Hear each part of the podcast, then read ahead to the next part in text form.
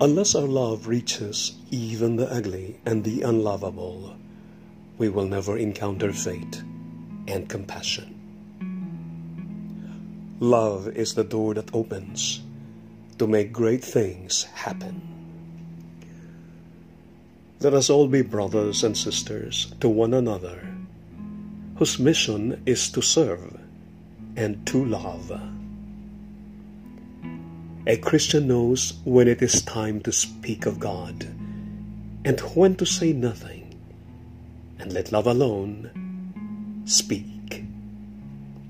To teach, to govern, to sanctify, all these are achieved only in love.